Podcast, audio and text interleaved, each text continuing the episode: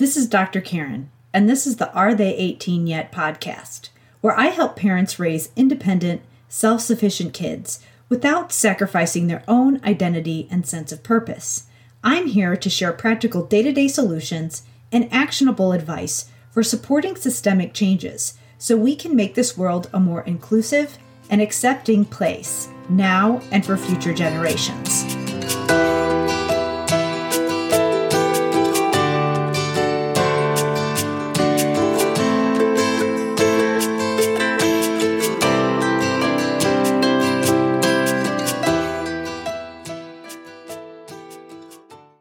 There, it's Dr. Karen, and I am really excited to get into episode four of the Are They 18 Yet podcast, where I am going to be continuing the discussion with my husband about his experiences growing up with a potential diagnosis of ADHD and working through some challenges with staying organized and focused when he went to college specifically. Now, when I originally asked him to sit down and do this, he said, So you want to just showcase my failure in college to a whole bunch of strangers?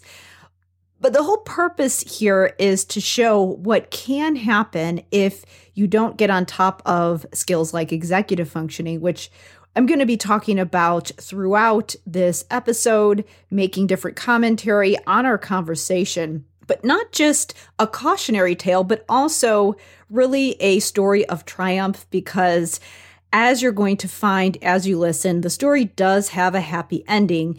In episode three, we got into his story of when he was initially evaluated and why, and some of the things that he struggled with growing up in elementary school and high school, and when things really fell apart when he went to college. Now, I share this for a couple of reasons because with my stepdaughter, Olivia, she is showing a lot of the same characteristics that he is. So, obviously we are happy that that Joe, my husband, was able to turn things around go back and after leaving college the first time he tried eventually went back finished his bachelor's degree at a different university and then actually went back to the same university that he dropped out of and got a master's degree. So he was able to turn things around as an adult. But as we're looking forward for my stepdaughter, we would rather that she get it right the first time and take his story and use it to think about what what we can do to prepare her so that she is able to self-manage when she gets into a situation where where she needs to do that. Because it's different when you are in elementary school you have teachers checking up on you even throughout high school when a lot of people are living with their parents and they have different accountability systems put in place it's really important to be aware of what you need as far as accountability and be aware of what skills you need to be developing. I think that, as I've said before, this situation that we've been in this year with remote learning has given us a chance for my stepdaughter specifically to learn what happens when she doesn't have as much structure and be able to use that information to figure out okay, what do I need in order to be successful? Unfortunately for my husband, he didn't have as many of these opportunities. He didn't have a pandemic when he was younger, so he didn't realize some of the things that he could have been working on in order to help himself be successful. So, while this story does have a happy ending, I wanted to just share that because it is different for everyone. Everyone has a breaking point as far as when things get really challenging for them. As I said before in episode three, sometimes people do pretty well when they are in school and have lots of deadlines, but then when they get into a situation like college where they are totally on their own, then things fall apart. Some people do okay in college, but when they get to adulthood, they don't have as much structure and then things get hard then. For kids, sometimes that breaking point comes way sooner. So, for example, they could be in class and when they're doing a group assignment, they're on task. But as soon as they have to do something independent, even if it's just for five minutes, things tend to break down. So if you're listening to this, you're obviously a parent who wants to help your kids be more independent. What I want you to take away from this is that everybody's point where they need that support is different. And it doesn't mean that one person is better than another. It just means that they're different. So if you have a child who is having a hard time to do things like like independent work in school or if they're easily off track and distracted it doesn't necessarily mean that they aren't intelligent or capable. It just means that there are different skills that they need to work on, which can absolutely be changed with practice and can be improved. Before we get into this episode, I wanted to just give you a quick reminder if you haven't yet to download my parent guide where I walk through the eight different executive functions Executive functioning skills are the skills that help us to engage in goal directed behavior, self manage, stay attentive, and be productive and get things done. If you have a child who has a hard time doing things independently, like the simplest things, maybe just going into the kitchen and making themselves a meal, or cleaning their room, or getting their things together, or if they have a hard time keeping track of all their homework assignments, if you have someone who seems to keep doors open and lights on and keep things all over the house. Maybe they just leave a trail of clothes and toys or whatever behind them and their stuff is all over and they have a hard time keeping track of their things. Something like that. If you have someone who fits that profile, then chances are they could benefit from working on executive functioning. So I walk through what the eight different executive functions are in that guide so that you can have a better understanding of why your child might have a hard time staying focused and organized, why they might put up a fight when you ask them to do things that require a sustained effort, so things that might be challenging, like homework, or really anything that requires them to maintain focus for an extended amount of time, or why they might procrastinate or avoid on things like that. So all you need to do to download that parent guide is go to drkarendudekbrannan.com backslash parent guide. Again, when you spell doctor, it's D R K A R E N D U D E K B R A N N A N dot com backslash parent guide and grab your copy. All you'll need to do is go to your inbox, confirm that you want to be on the mailing list, and then that guide will be sent to you. So you'll also be added to my mailing list. So you'll be the first to know when podcast episodes air and when doors to my parent training program open. And this parent training program is where I help people through building independence in their kids. So if you have a school age child and you want to help them be more attentive and focused and more organized with their homework assignments, then you'll definitely want to be on that list so that you can get the information about that training program. Again, that's drkarendudekbrannan.com backslash parent guide to grab your free copy. So, with that, let's get into the rest of the interview with my husband.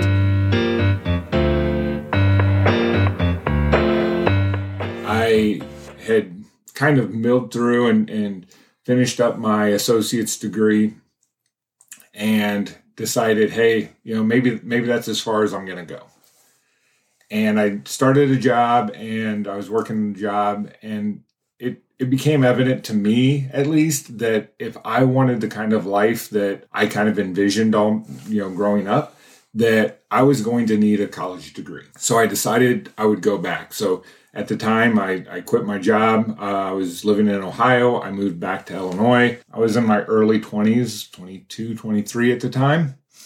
And again, my my parents um, said, "Great, we're we're 100% supportive of you going to school, um, but you, again, you're on your own." Again, it it changed how I looked at it because when when I looked at going back, I walked on the campus.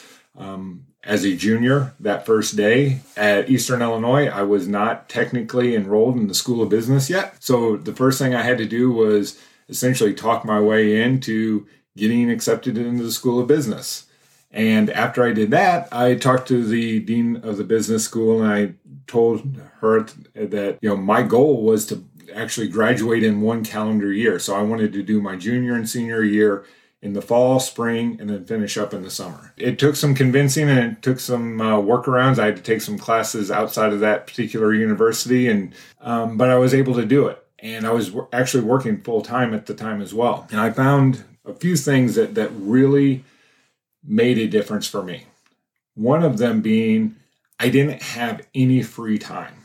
I didn't have time to go out and go to a party. I didn't have time for a social life. I didn't have time for anything. I would drive down. I, I didn't actually live in the same town as, as the university I was going to. So I would drive down, I'd go to class all day, and I had back to back classes. I made sure to go to class every single day. And then I'd leave and I'd drive back, and I'd usually be working that night. And on the days that I didn't have class, I was usually working all day. And so I had to be extremely cautious with any free moment of my time. There would be times where I would try to, you know, figure out how how was I going to get 30 minutes to st- study for a test, an upcoming test. And when you consider that it used to, you know, I used to maybe say, "Hey, I'm going to spend 5 hours cramming for a test." 30 minutes doesn't seem like a lot, but when that's all you have, you have to be hyper hyper focused. It really forced me to focus on what was important.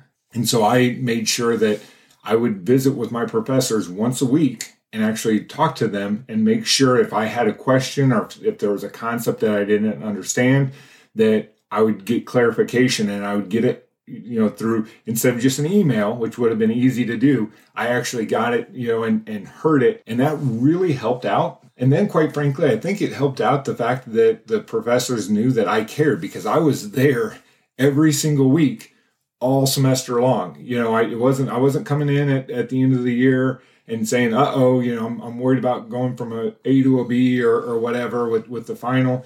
They knew that I was there and and that I was committed to learning. There is a I think how old is he now? The guy that you're mentoring. He is a junior in college. And you shared something with him about how it was the day before a test and there was a huge line to talk to your professor.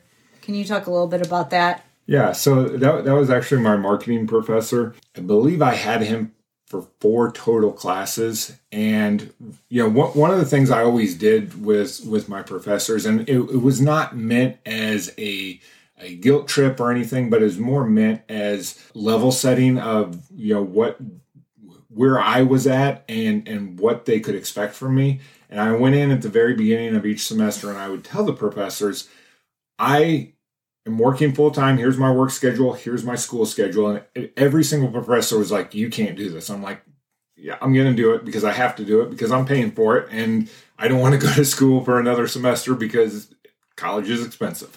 So it was a natural consequence. Yes. yes. This is my money. Yes. It, it all of a sudden it, it, it meant something different to me, right? So I they understood what I was going through and, and so I think it even meant more to them that I was spending and investing in that time with the professors every week to, to speak with them. Every week I, I would spend time with this professor and, and you know chat with them and, and things like that. And and a lot of times it was very heavily focused on you know the marketing assignments that were, were going on or the concepts that we were talking about. But we also just kind of talked about life every once in a while as well. And it was getting close to the end of you know the spring semester and everybody was kind of struggling with with what was going on in the marketing class. And you know there there was a big test and everyone's freaking out. And i go up you know and, and i never even set appointments usually. I would just kind of go up i only had you know small windows of time. So when i had a window of time i'd just go up and, and try to talk to a professor.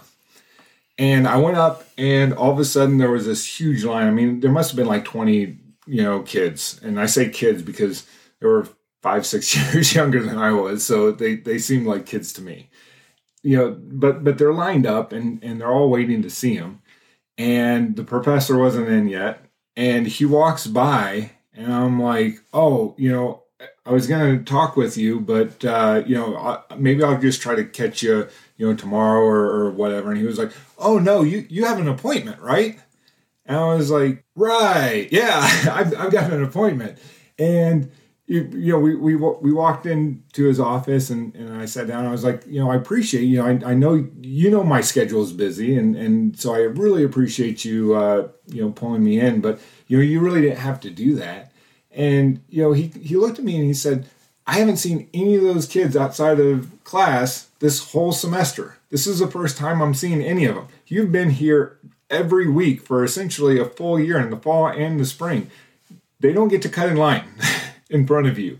It just it really reinforced to me that when you show that something is important to you that's also important to somebody else that all of a sudden they become more invested in you as well. Yeah. Our consistency too. Yes. Just thinking ahead, thinking beyond the last minute. Well, yes. the, the first time around, I, I, I had had another meeting with a professor after I missed that test. And I tried to convince her um, and use my sales ability to tell her that I really should be able to take this test because it was scheduled for the day that I showed up. And um, how'd that go? It, it didn't go very well. she said uh, basically tough luck, you know. Yeah. Um, and again, rightfully so, right? I, I, I was I was worse than those kids who who didn't go see the professor all semester, but then freaked out at the end because I didn't even go to the class. I, I didn't even show the professor the respect of attending the class and trying to learn. I just I, I was looking for a shortcut. Mm-hmm.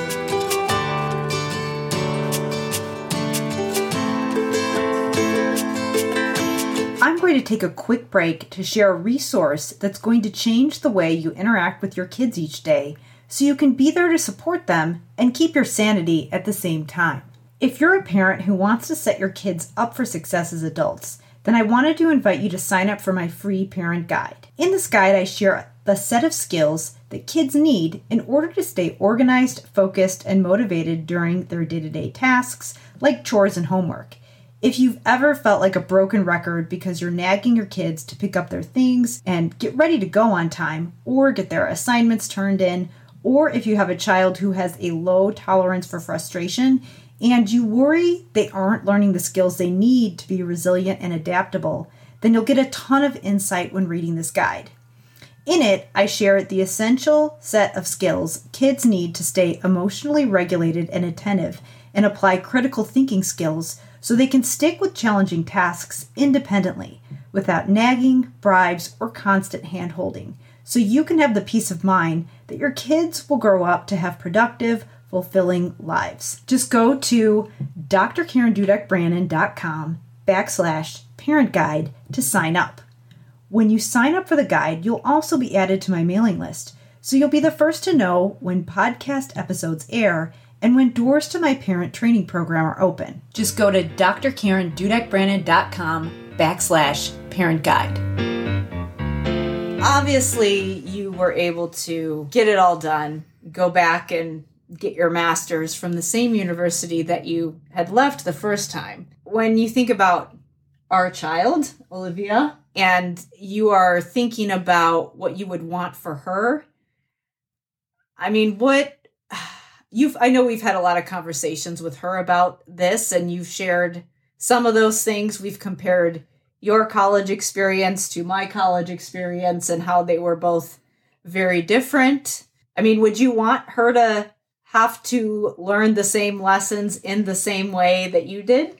It'd be cheaper for me for college. yeah. So, um, yeah. you know, from that standpoint, it'd be nice. But no, in, in, in all seriousness, um, that that is something that I, I know we've talked quite a lot about and we are hyper vigilant in trying to instill some of these life lessons and and learnings into her before she gets into those situations. One of the other things that that i had talked i talked to my mentee about quite a bit. it, he's a first generation college student, and and he's off at Hamilton University and is doing just amazing.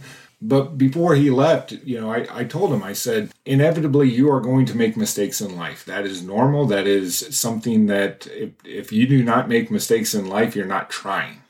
But what you want to focus on is that those mistakes aren't life altering mistakes. Flunking out of college can be a life altering mistake getting in you know behind the wheel uh, of a vehicle after you've been drinking can be a life altering mistake. It's having that forethought of saying i'm going to take calculated risk on certain things but on other things i'm not going to be taking those calculated risks. Absolutely i, I think when when i look at olivia and and I look at her growing up, um, and I look at what what the teachers say about uh, like feedback from you know her education when she's in third, fourth, and fifth grade, and I look back at my teacher's feedback of me when I was in third, fourth, and fifth grade, it's almost identical. Yeah. I remember the, the scores were even really close. Even the test scores, right? What she was high and lower in, and yours was very, very similar. So I, I think that it's important to, to focus on that. And um, one of the things that this whole pandemic and remote learning ha- has given us the opportunity to do is put her in a position that she she has to self manage a few of these mm-hmm. things. Yeah. and it, it has actually been it, it's obviously been difficult, but but in a way I think there could be a, a silver lining to this cloud. Yeah. And you know, I I've talked to her um, you know, she's only 11, but you know, we have adult conversations and you know, I've talked to her about the fact that she may be able to look back at this experience 30 years from now as a springboard of being able to self-manage and and to be able to understand that yeah i could goof off all day and and the teachers won't really know and and yeah my grades won't be great but you know who who really cares and what's the big deal uh, versus hey i can be proactive and i can really put an effort towards understanding what uh, self learning is and and being able to, to excel in in school and in life without somebody there necessarily you know prodding me along. You said before that when you went back and when you actually did figure out how to self manage you were you had to jam pack your day and that the free time and unstructured time was kind of an achilles heel. Do you see the same things in her I, I think so um, in in a lot of respects. And and again that that that's what worked for me. I don't know if if at a certain point in time you know I might have been be able to benefit out of um, you know some type of ADD medication or something like that. Maybe I would have maybe I wouldn't. But I found that it, when I have a lot to do the best thing for me to do is almost overload myself so that I don't have that downtime. And um, you know, I, I think she's very similar. When when get left to her own devices, and and when she has a lot of downtime, a lot of times she struggles to really put all the pieces together and make sure everything gets done during the day. But when she knows she has a busy day, she's got school all day and then she's got track and then she's got soccer and and there's not going to be a free moment and and she knows that she'll proactively wake up early and do assignments and do work um, because she knows she's not going to be able to do them at a later point in time. Why do you think the downtime is problematic for you and possibly her? Well, for me, I, I think, and, and again, it's probably very similar for her as well, right? For me, it was just an issue of being able to get back and refocus. Is it a, a, switching from one thing to another kind of a thing? Part of it's switching, and then part of it is just kind of getting lost in, again, kind of like rabbit hole kind of things. And, mm-hmm. and so um, I've used example uh, the example before of you know Sunday football. Yeah. Right. Mm-hmm. And so if if you wake up and your expectation is hey i've got a few things to do i'll do them a little bit later hey let me let me turn on the pregame that starts now at what like eight in the morning or something like that you know and and you're watching the pregames and things like that well then the game starts at, at you know uh, 11 and okay so so now we're watching the first game but the second game is going to be really great too and then that ends and then oh we got sunday night football and that's always a great football game and then before you know it your Sunday's gone, right? And and you've done nothing, with mm-hmm. with the day except for Cheeto stains on your shirt or something because you've been sitting on the couch all day, right? So really being able to understand that if if that's what you want, that's great, but you're going to have to do what you need to do in the day before you start that because more than likely that you, you might fall into that rabbit hole. Yeah. So if you had a day that was pretty open, would getting up and doing whatever productive things you have to do early, would that help? That always helps. Yeah. So I, if, if, there's, and a lot of times what I what I try to do now from a habit standpoint is I always try to do something productive immediately upon awake. You know, so if if that means um, you know, going out for a run or doing exercise or listening to a self help podcast or something like that. I'm, I'm always trying to do something that's beneficial to to myself rather than just going in and going down a YouTube rabbit hole. Yeah. Do you think so? We have all had a little bit of a, a unique structure this year because of the pandemic, and all three of us have been home together in our little spots with Olivia. How do you think this has impacted her when you see the way that she has responded to having to be remote and sitting at a computer all day? Well, I'd, I'd like to first say that I don't know child who is, let's say, six to 15 that is going to do awesome yeah. sitting at a computer yeah. all day. Like that right. is a horrible experience. And and again, I, I know we're, we're doing the best we can, and, and her teachers have been awesome, mm-hmm. uh, both last year and this year with, with everything going on. But I definitely think that she has probably struggled more than some of the other kids um, because not only is there a piece for her that is a social piece that, that she really needs? Yeah. Um, which is social feedback and and kind of uh, that attention from others. Right. She gets her energy from that from other people. Very much so. Um, but but i also think that that there's definitely a piece of that where again there, there's not necessarily somebody holding her accountable or giving her that immediate feedback. And so, again, I liken it to her first semester in sixth grade was probably, uh, in a way, a lot like my sophomore year in college, where, hey, what can I get away with? Do I really need to go to class? You know, I yeah. should only have to go to class during test days, right? Oh, you know, maybe I don't need to do that assignment.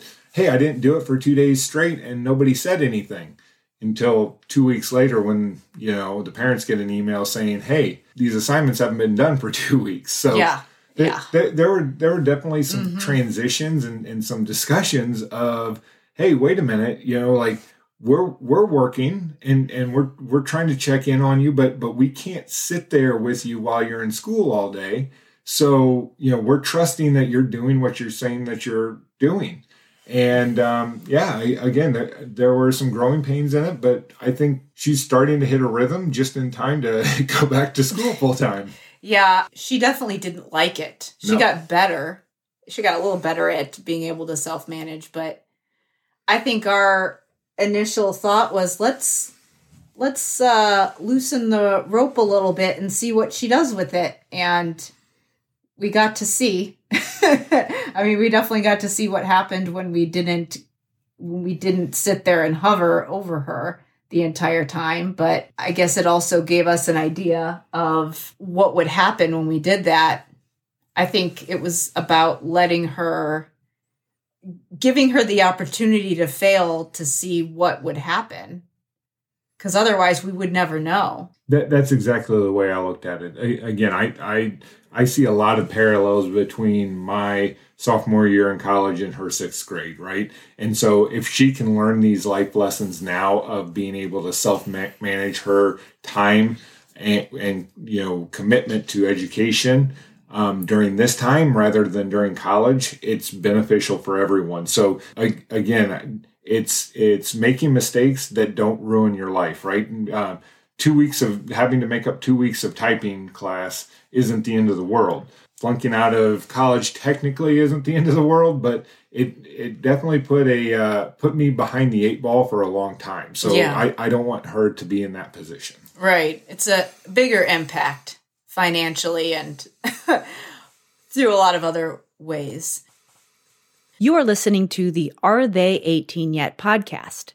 I'm your host, Dr. Karen. If you're enjoying this episode, I'd love if you could leave me a review on Apple Podcasts. All you need to do to leave a review is open the podcast app that you use and navigate to the Are They 18 Yet podcast page. Then scroll down to the subhead titled Ratings and Reviews and select Write a Review. Hey there, it's Dr. Karen. At this point in the interview, I thought it was a good stopping point. Of course, the interview went way longer. We had a ton to talk about, but I will leave that for future episodes because I wanted to keep it on topic.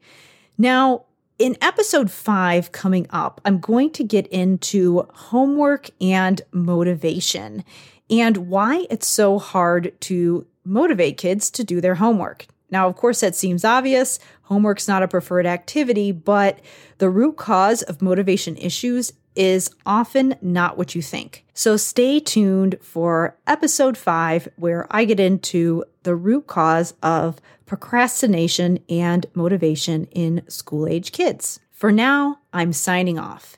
Thank you so much for listening and joining me in my mission to create self sufficient, well adjusted kids. This is Dr. Karen, and I'll see you next time.